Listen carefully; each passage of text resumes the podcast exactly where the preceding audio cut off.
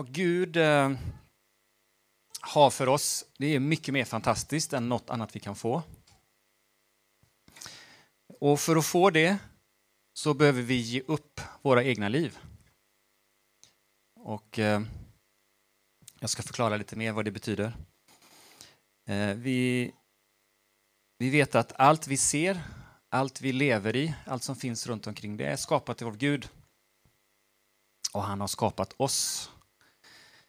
Eh, och vi pratade om detta här, Sören visade.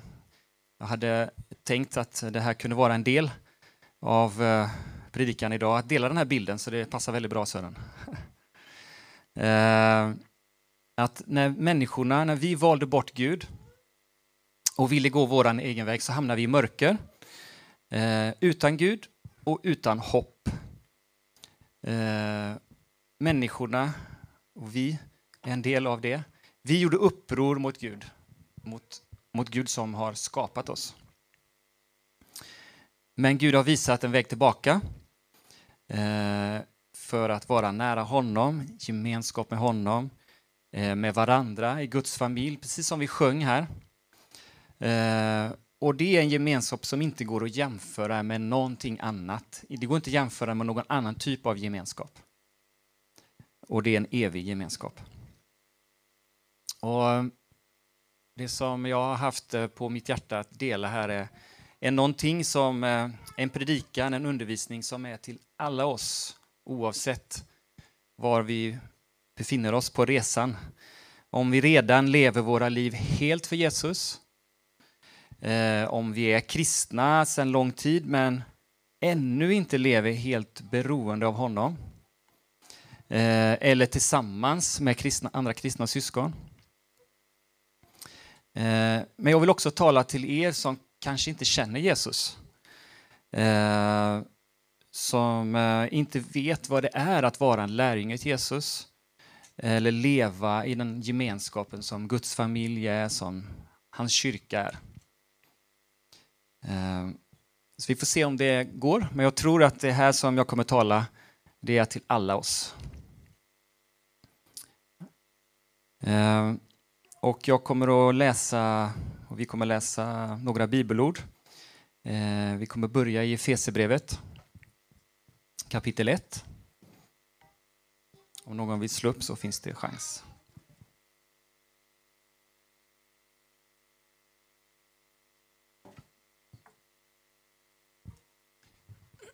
Eito, fick du också den texten? Ja, bra. Mm. Vi har några som översätter här, vi har tolkning där. Eh, till portugisiska från eh, Eitor och från Christian till engelska och så sitter Melissa kanske och översätter till franska. Inte längre, nej. Eh, men så här står det i Fesebrevet 1, 4 och 5. Vers 4 och 5. Välsignad är vår Herre Jesu Kristi Gud och Far som i Kristus har välsignat oss med all andlig välsignelse i himlen. Han har utvalt oss i honom före världens skapelse till att vara heliga och fläckfria inför honom. I kärlek har han förutbestämt oss till barnaskap hos honom genom Jesus Kristus efter sin goda viljas beslut. Så han har redan tänkt innan vi fanns, innan skapelsen fanns, så hade han tänkt att vi skulle vara hans barn. Det är ju helt fantastiskt.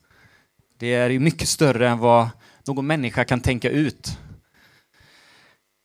Eh, och i kapitel 2, vers 18, så nästa kapitel i Efesierbrevet. Genom honom har vi båda i en och samma ande tillträde till Fadern.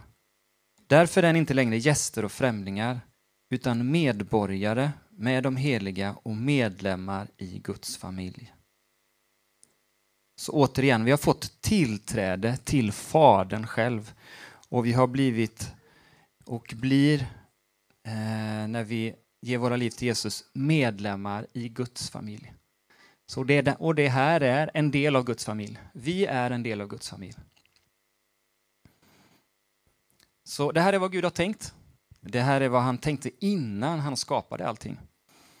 Och det är detta som han vill rädda oss tillbaka till efter att människan hade gått vilse.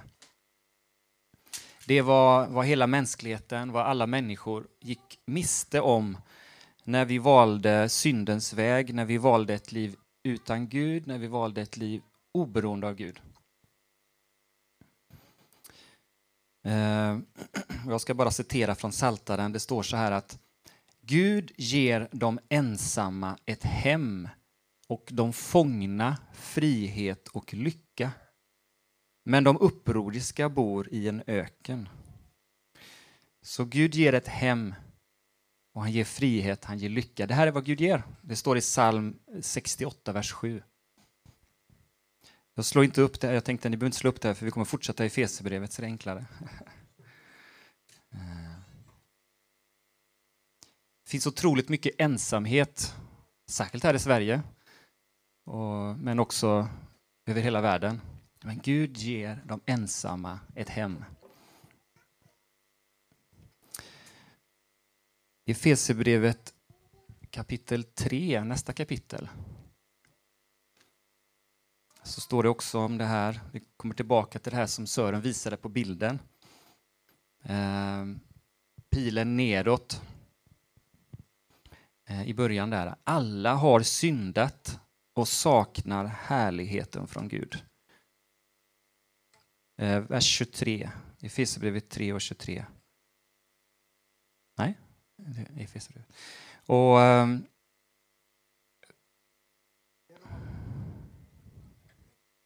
Ja, det är rätt. Vi har hoppat till Romarbrevet. Det är jag som har skrivit fel här. Jag har nämligen skrivit ner dem här. Såklart är det Romarbrevet.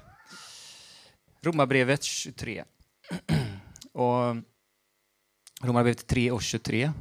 Vers, eh, vers 23 och sen vers 10. Eh, det här att synda, det är att eh, en, en bety betydelse av ordet är också att missa målet. Det fanns ett mål och vi missade totalt målet då, eh, på grund av synden. I vers 10 så står det eh, Ingen rättfärdig finns, inte en enda. Det här är innan Jesus kom då, till, eh, till jorden. Ingen finns som förstår, ingen som söker Gud. Så det här är våran, eh, det här är människans problem, människans eh, situation. Eh, och lösningen eh, kan vi läsa om i bland annat här om hoppar fram till kapitel 6, Romarbrevet 6 och 26.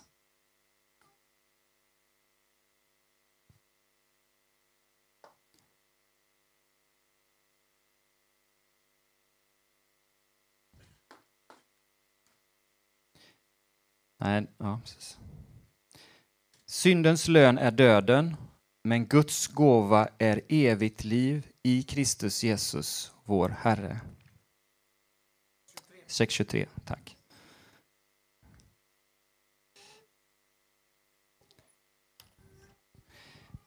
Så vi, precis som Sören sa, det leder till död, men det som Gud har för oss, det är evigt liv. Och igen, och här står det vår Herre. Och det kan vi se också i vi tittar igen i, i Romarbrevet kapitel 10, vers 9.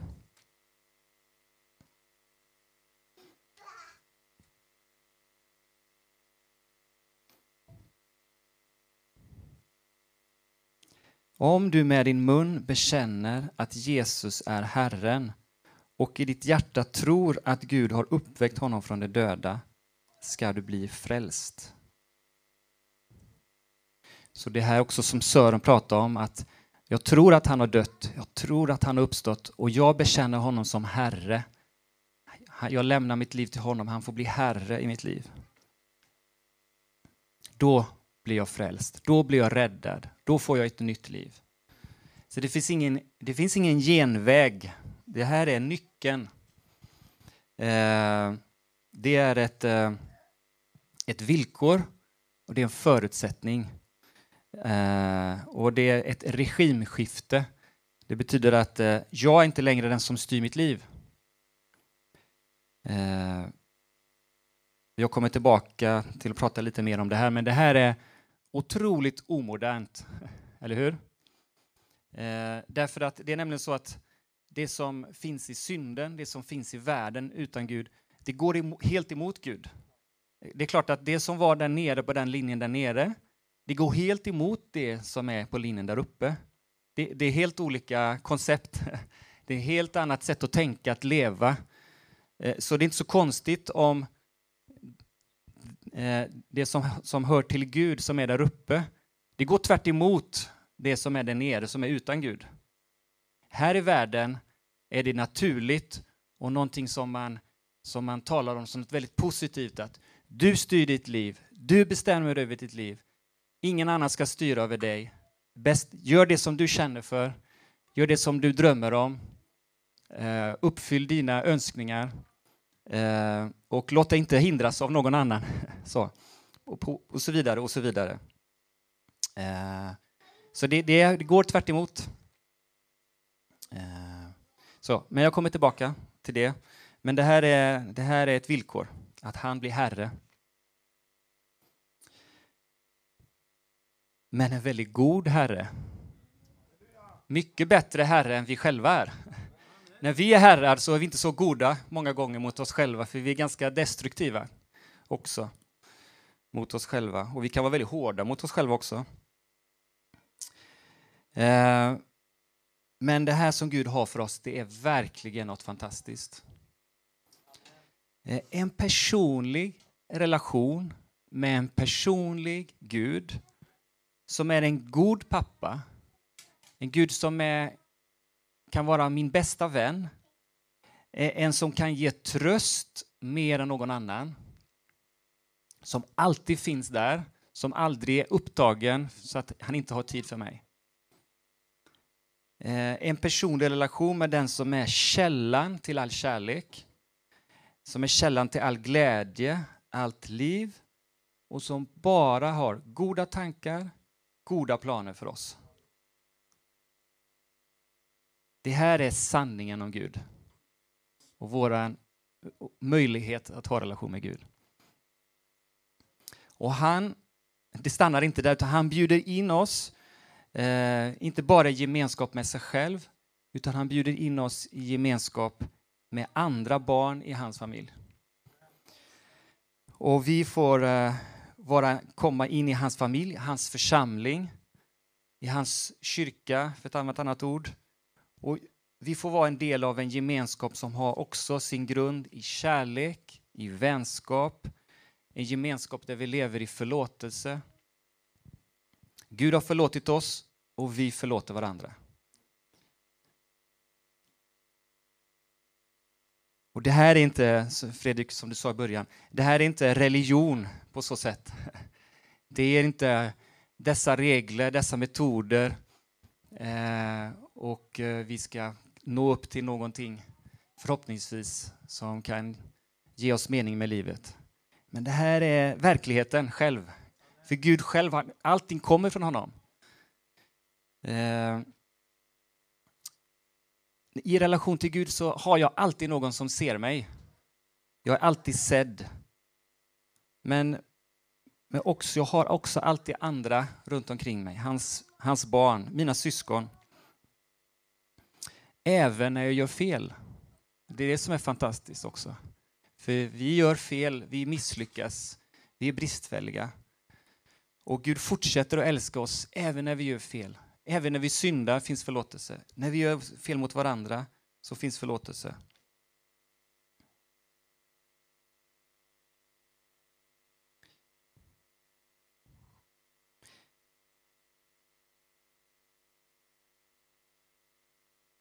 Och, och dessutom så involverar han mig och gör mig delaktig i hans planer. Han som är så mycket högre. Men han bjuder in oss, han berättar för oss vad han har tänkt att göra. Han engagerar oss, han vill att vi ska, vara, att vi ska hjälpa till, att vi ska bidra, att vi ska veta vad han har tänkt. Han vill, eh, han vill göra oss delaktiga. Och han har också ett ett fantastiskt, fantastiska tankar för mig att forma mig lik Jesus. Att förvandla mig, att arbeta med mig, att fostra mig Eh, för att bli lik Jesus. Och för att älska andra och för att leda andra till Jesus. Så han har den bästa utvecklingsplanen för mig. Det finns, eh, det finns ingen livscoach som kan ge en bättre plan för mig. Det finns ingen filosofi eller karriärplan eller utvecklingsplan eller något, någon annan metod som får mig att nå den bästa potentialen. Utan det som Gud har, det är en fantastisk plan som verkligen förvandlar mitt liv. Och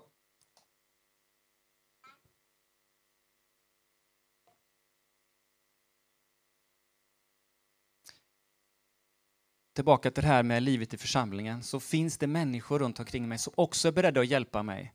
Hjälpa mig att växa, eh, som har en överlåtelse att älska mig, att se mig, att dela livet med mig och, och också korrigera mig och hjälpa mig att, att förändras.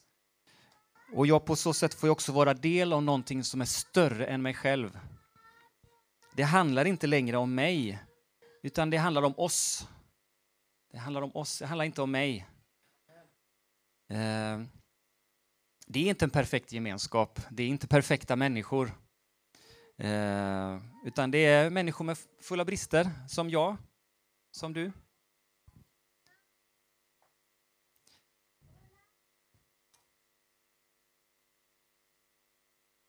Så håller ni med om att eh, det här som Gud har tänkt, det finns inte, det går inte att hitta något högre. Det går inte att hitta något bättre. Eh, det är inget eh, eh dåligt val. Det är inget eh, tråkigt val. Det är ett fantastiskt val, ett fantastiskt beslut. Ett fantastiskt, eh, eh, någonting fantastiskt att ha sitt liv överlåtet till. Ett liv med Gud och i hans familj. Vi, vi blir eh, verkliga människor. Vi blev sådana människor som, som det var tänkt från början när vi är med Guds familj, med Gud.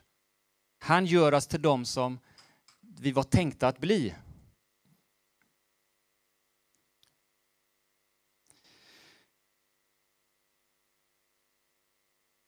Eh, vi pratar ofta om det eh, många gånger hemma. Eh, och jag tänker många gånger på det, hur, hur relationer är så centralt i livet. Eh, hur skulle det vara om du inte hade relation med någon? Du har inga relationer med någon, du är helt ensam. Eh, vad, vad, är livet värt? Finns det inget, finns inget att dela livet med? Dela glädje med? Eh, för mig är det uppenbart att, att livet handlar om relationer först och främst. Att livet förlorar mening, det förlorar riktning utan relationer. Eh, vi är inte varelser som, som mår bra av att leva ensamma eller, eller bara ha fokus på oss själva, våra egna behov. Eh, så det är därför, eh, ja, eh, därför så har Gud har det här för oss. Han har det här haft från början att vi ska leva tillsammans. Och det han själv lever i gemenskap, Fadern, Sonen, Helige Ande, är en, våran förebild på en gemenskap som är perfekt. Och vi är skapade till en av, hans avbild, vi är skapade lika honom, så då är vi också skapade för gemenskap. Det som är vår utmaning är att när vi söker det här, när vi försöker att leva det här livet, så, så utmanar det oss. Det är en kamp inom oss, det är en strid inom oss. Eh, och det blir ofta en strid också mellan oss. Eh, och därför så behöver vi Guds hjälp. På samma sätt som en, en vanlig familj så finns det, det finns bråk mellan barn, det finns strid mellan man och fru, mellan barn och fru. Det finns ingen familj som inte har det. Eh, det är någonting som vi alla går igenom på olika sätt. Eh, så det är en naturlig del av livet. Eh, men Gud vill hjälpa oss. Och han är den som verkligen kan hjälpa oss att leva i gemenskap. Ehm, och, och, han inte bara ger oss metoder, utan han till och med förvandlar oss så att vi kan leva tillsammans eh, på ett annat sätt. Så, men det, är, det kostar, det finns ett pris att betala. Och det är inte alltid bekvämt och det är många gånger svårt. Och eh, jag tyckte det är lite roligt, jag tänkte på de här bibelverserna som står om gästfrihet. Jag vill inte läsa här nu, men det står till exempel att var gästfri utan att klaga.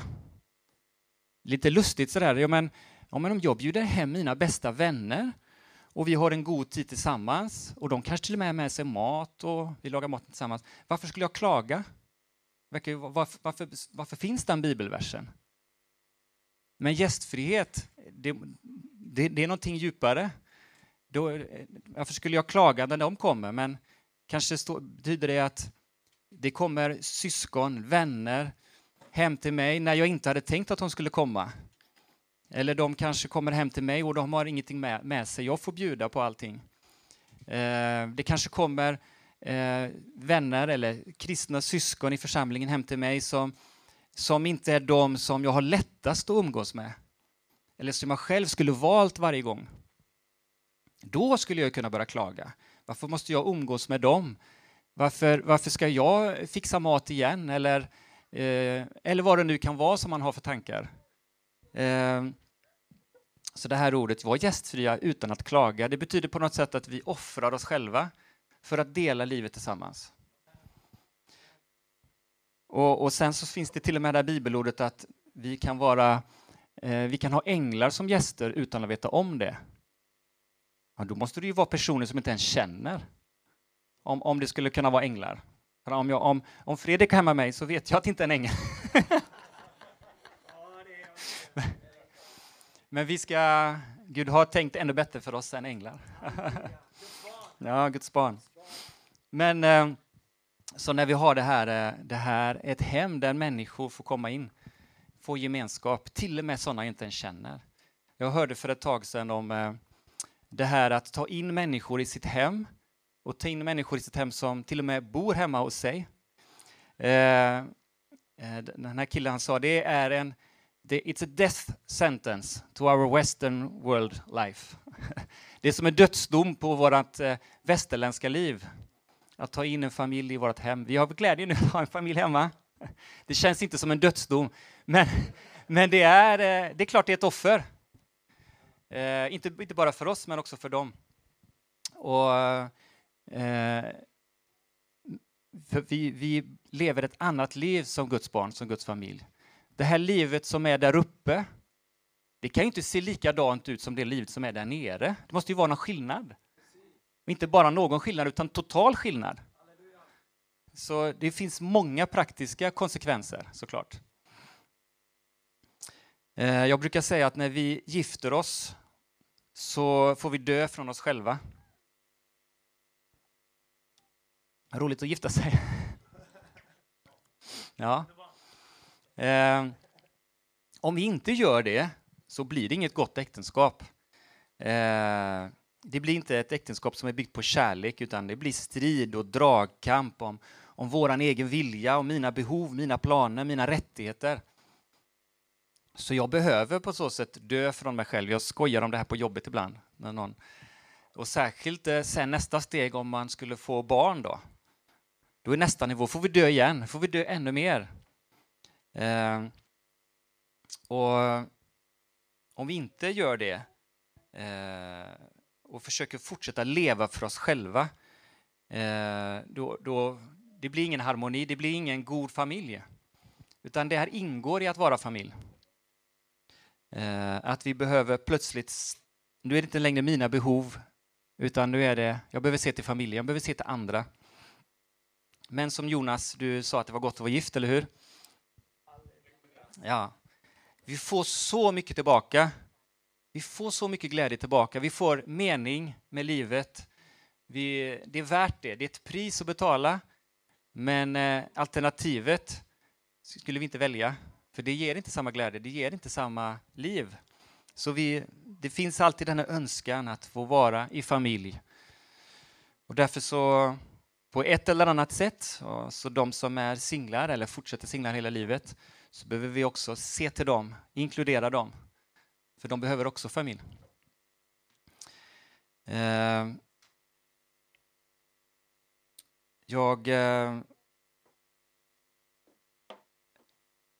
Gud talade till mig när jag var i... Jag åkte skidor med Hugo i Norge. Vi hade varit och besökt en församling i Oslo.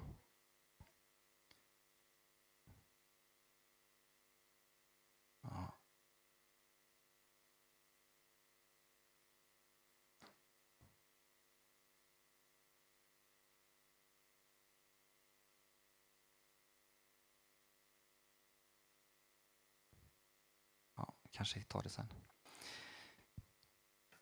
En del väljer ju att inte gifta sig eller att inte ha barn. Det är faktiskt mer och mer vanligt. I Kina är det väldigt vanligt att man väljer att inte ha barn. Eh, och eh, det blir mer och mer vanligt här också. Därför att, eh, eller att leva själv. Därför att man, man faktiskt förstår kostnaden. Man förstår att då måste jag ge upp mina egna planer och drömmar. Det kommer inte bli, jag kan inte göra exakt vad jag vill, så då väljer man bort det. Så det, för en del är det ett medvetet val. Därför att det kostar att ge upp sig själv. Så det här med relationer, det har ett högt pris om det ska vara på riktigt. Men jag vill inte vara utan dem. Jag, jag, jag vill betala priset. För jag vill ha all den välsignelse, glädning, glädje, mening för livet. Så jag ger hellre upp mitt individuella, individualistiska liv för att få gemenskap. Så vi kan inte både äta kakan och ha den kvar. Utan vi får gå all in. Annars är det bättre att låta bli. Och det gäller med vänskap, det gäller med församlingen och det gäller med Gud också. Jag kan inte bara eh, ha Gud där lite vid sidan om. Då blir jag religiös. Då blir det religion. Om Gud är här bara. Jag pratar med honom ibland, jag involverar honom i vissa grejer. Det är gott att ha någon som tröstar mig. Men det är inte det, är inte det som är det kristna livet. Vi ska gå till Johannes 15.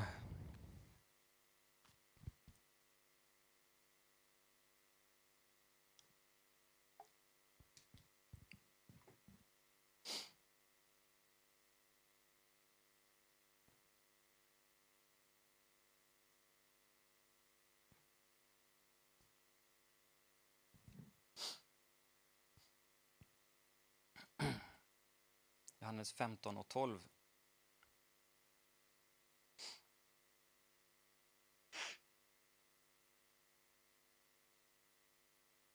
Johannes 15, 12-13. Detta är mitt bud, att ni ska älska varandra så som jag har älskat er.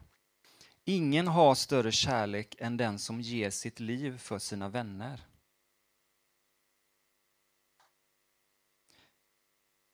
Jag kan gå innan jag kommenterar mera tillbaka till Johannes 12, 24.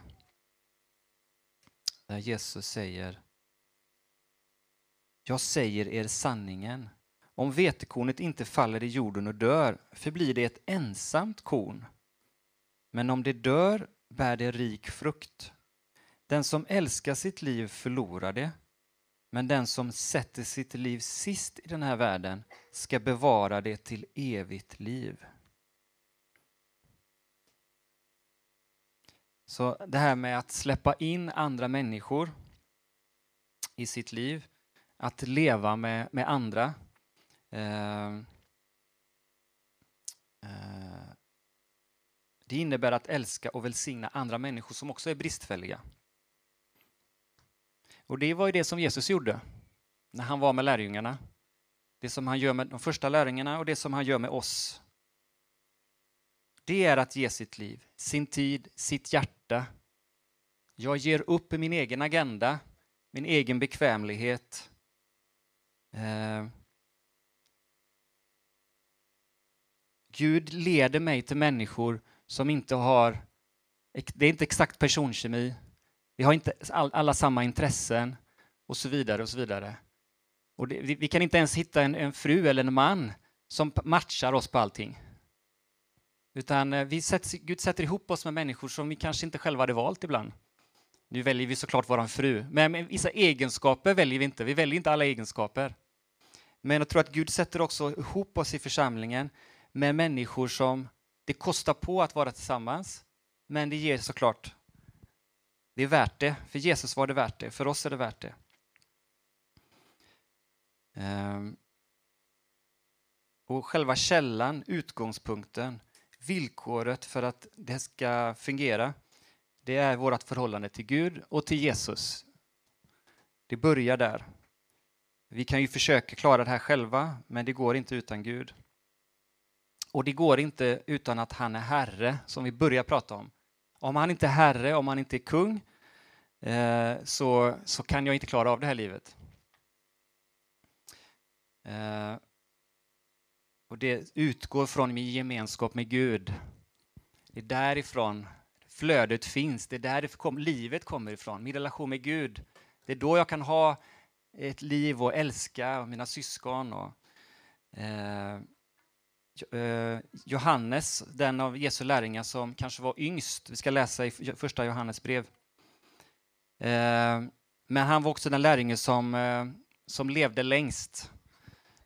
Så han skriver så här på sin ålderdom i första Johannes brev kapitel 1.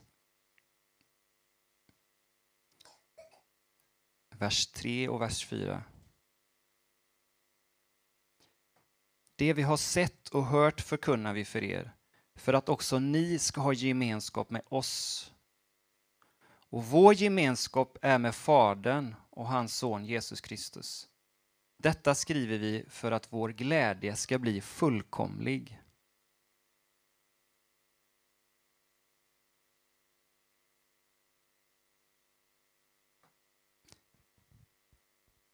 Vi bjuder in människor för att ha gemenskap med oss.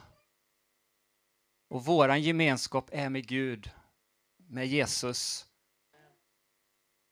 Och vi vill att andra människor ska komma in i detta, för där finns den fullkomliga glädjen.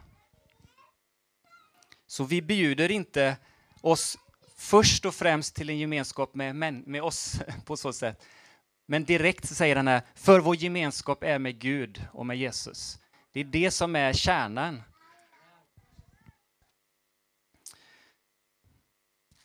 Vi ska gå till Lukas kapitel 9. Och eh, komma tillbaka till det här att, att grunden är att vi följer Jesus.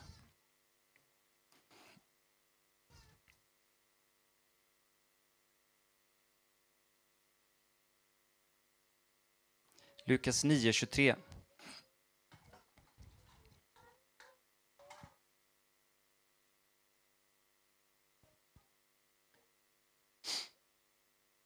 Sedan sa han, alltså Jesus, till alla. Om någon vill följa mig ska han förnäka sig själv och varje dag ta sitt kors och följa mig. Den som vill rädda sitt liv ska mista det, men den som mister sitt liv för min skull, han ska rädda det. För vad hjälper det en människa om hon vinner hela världen men mister sig själv eller går förlorad?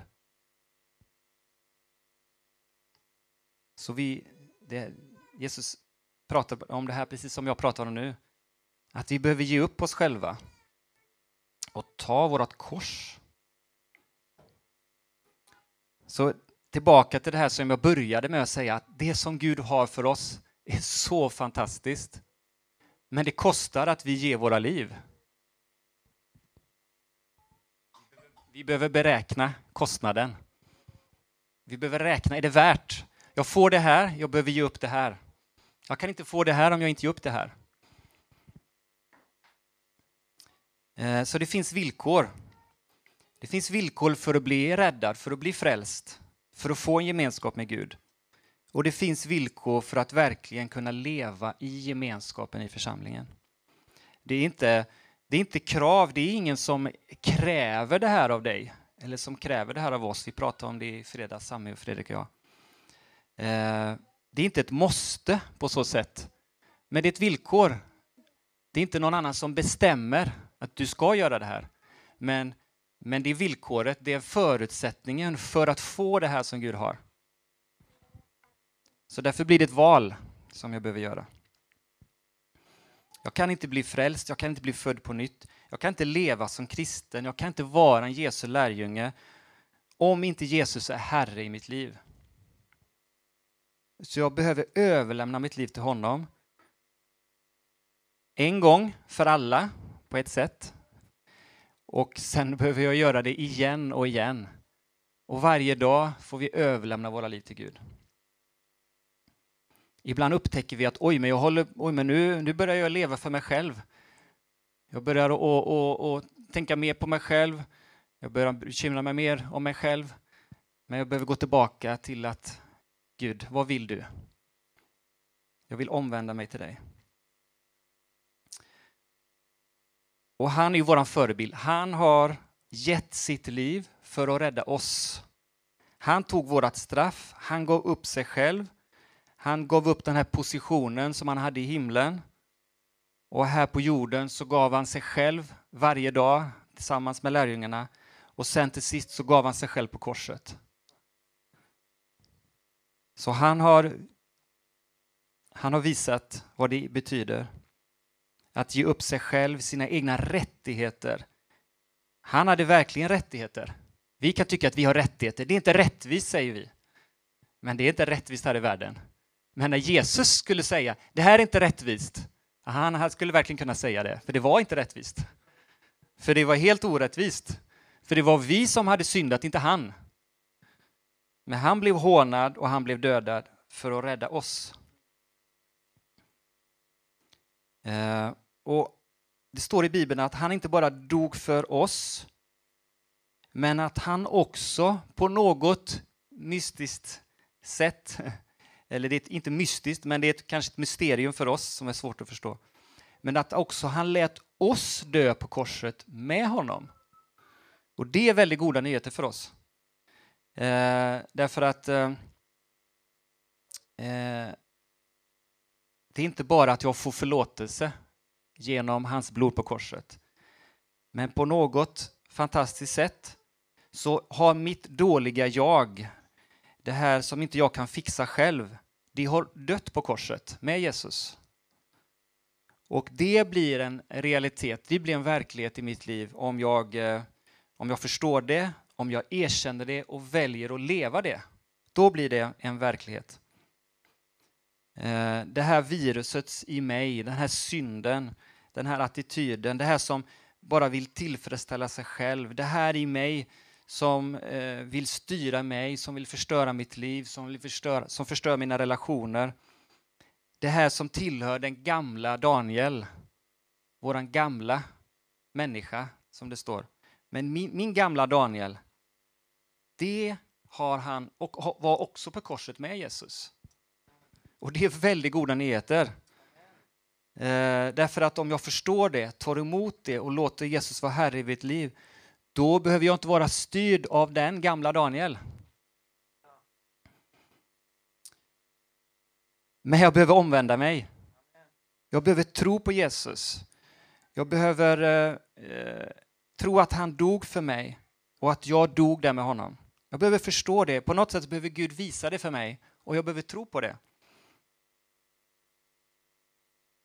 Och då kan jag eh, också begrava den gamla människan. Om jag, blir född, om jag tror på honom, lämnar mitt liv till honom, då kan jag bli döpt genom att begrava den gamla människan. Eh, jag kan bli fylld av den helige Ande, döpt i den heliga Ande.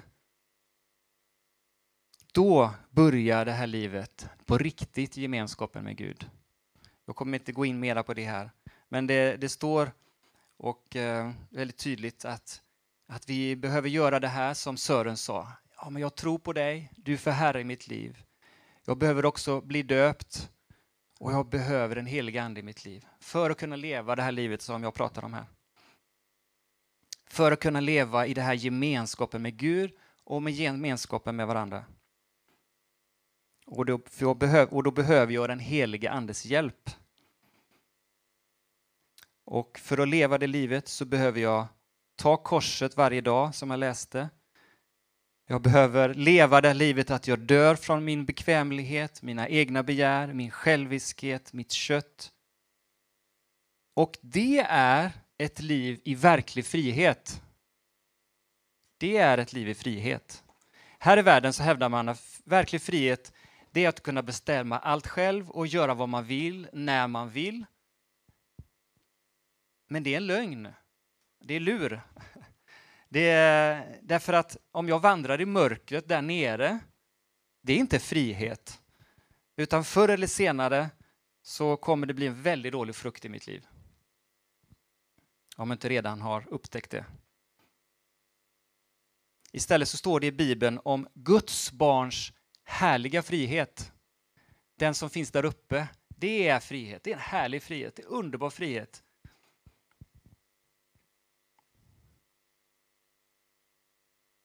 Så för de som inte känner Gud och för det systemet och tankesättet som finns här i världen så är det en paradox, eller det är nonsens, det är dumheter. Men för oss som känner Jesus så är det en fantastisk sanning och en fantastisk verklighet. Att här finns det frihet, här finns det glädje. Det står, jag ska bara citera från Galaterbrevet 2 22. Nu lever inte längre jag, utan Kristus Jesus lever i mig. Och det liv jag nu lever i min kropp, det lever jag i tron på Guds son som har älskat mig och utsett sig för mig.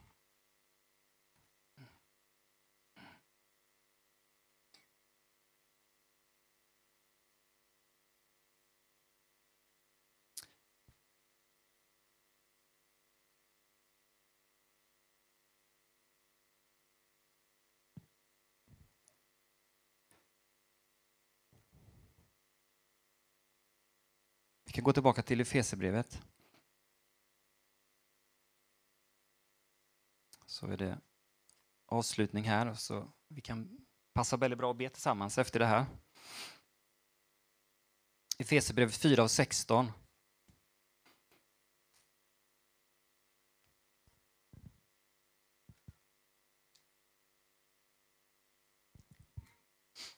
Det här är om församlingen.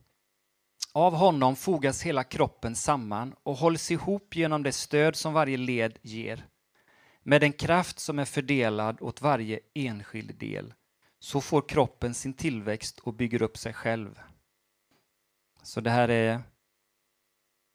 Vi är också en kropp, vi är inte bara en familj. Och vi fungerar tillsammans. Uh,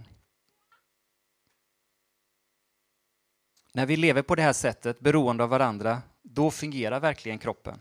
Då fungerar verkligen församlingen. Vi kan gå tillbaka till kapitel 2, vers 19 också, i Fesebrevet. Där det står igen att eh, därför är ni inte längre gäster och främlingar utan medborgare med de heliga och medlemmar i Guds familj. Så när vi har Jesus som Herre, när vi tar vårt kors varje dag, då fungerar verkligen församlingen som en kropp.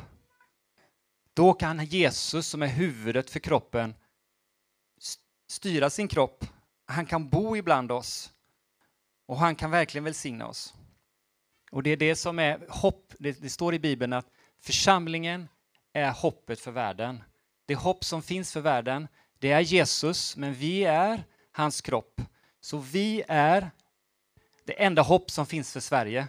Det är hans församling, Guds familj här på jorden, hans kropp. Det är eh, hopp för Sverige, hopp för människorna här på jorden. Därför att utanför hans familj finns bara mörker, egentligen. Och, och, och det leder inte eh, till livet. Men människor får komma hem till Guds familj. Bort från ensamhet. Så några frågor här på slutet. Här är eh, frågor som du kan ställa till dig själv. Du kan fråga dig själv. Eh, har du lämnat ditt liv till Jesus? Har du omvänt dig till honom? Har, han, har du låtit honom bli Herre i ditt liv? Har du blivit döpt i vatten? Har du fått begrava den gamla människan efter att du har omvänt dig till honom och lämna den här gamla människan. Har du blivit eh, döpt och fylld av den helige Ande så att du kan leva i Guds kraft och inte din egen kraft? Fortsätter här. Vi får utvärdera oss själva. Lever du ett liv där du varje dag låter korset verka i ditt liv? Där du tar ditt kors och säger till Gud, din vilja, inte min. Där du väljer att dö från dig själv mer och mer i praktiken för att tjäna Gud och dina kristna syskon, dina syskon i församlingen. Lever du i överlåtelse till Kristi kropp på ett praktiskt sätt?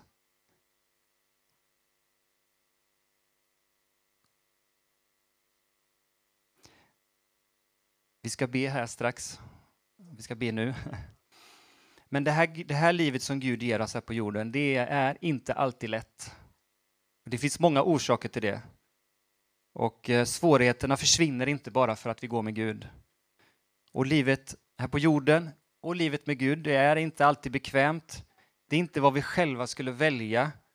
Men det ger liv. Det leder till liv. Det ger en god frukt, en stor frukt. Det ger glädje och det ger evigt frukt och evig glädje. Inte på grund av något som jag klarar av att prestera, inte på grund av något som jag har gjort, utan på grund av vad Jesus har gjort. Inte i min kraft, men med den heliga Andes kraft. Gud, vi ber eh, att du ska tala till oss. Vi ber heliga Ande att du ska visa oss vad du, allt detta som vi har läst, så som jag har talat här. Tack för att du har så otroligt goda tankar för oss. Det finns inget bättre, det går inte att tänka ut något bättre än det som du har för oss. Det som du har för oss med gemenskap med dig, med gemenskap med varandra, de eviga planer, hur du vill förvandla våra liv, hur du vill göra oss fria, hur du vill forma oss lika Jesus. Det går inte att tänka ut något bättre. Visa oss det, låt oss förstå det. Jag ber för var och en av oss här att du ger uppenbarelse så att vi alla ser vilken skatt det är. Det finns inget mer som kan mäta sig med dig och livet med dig.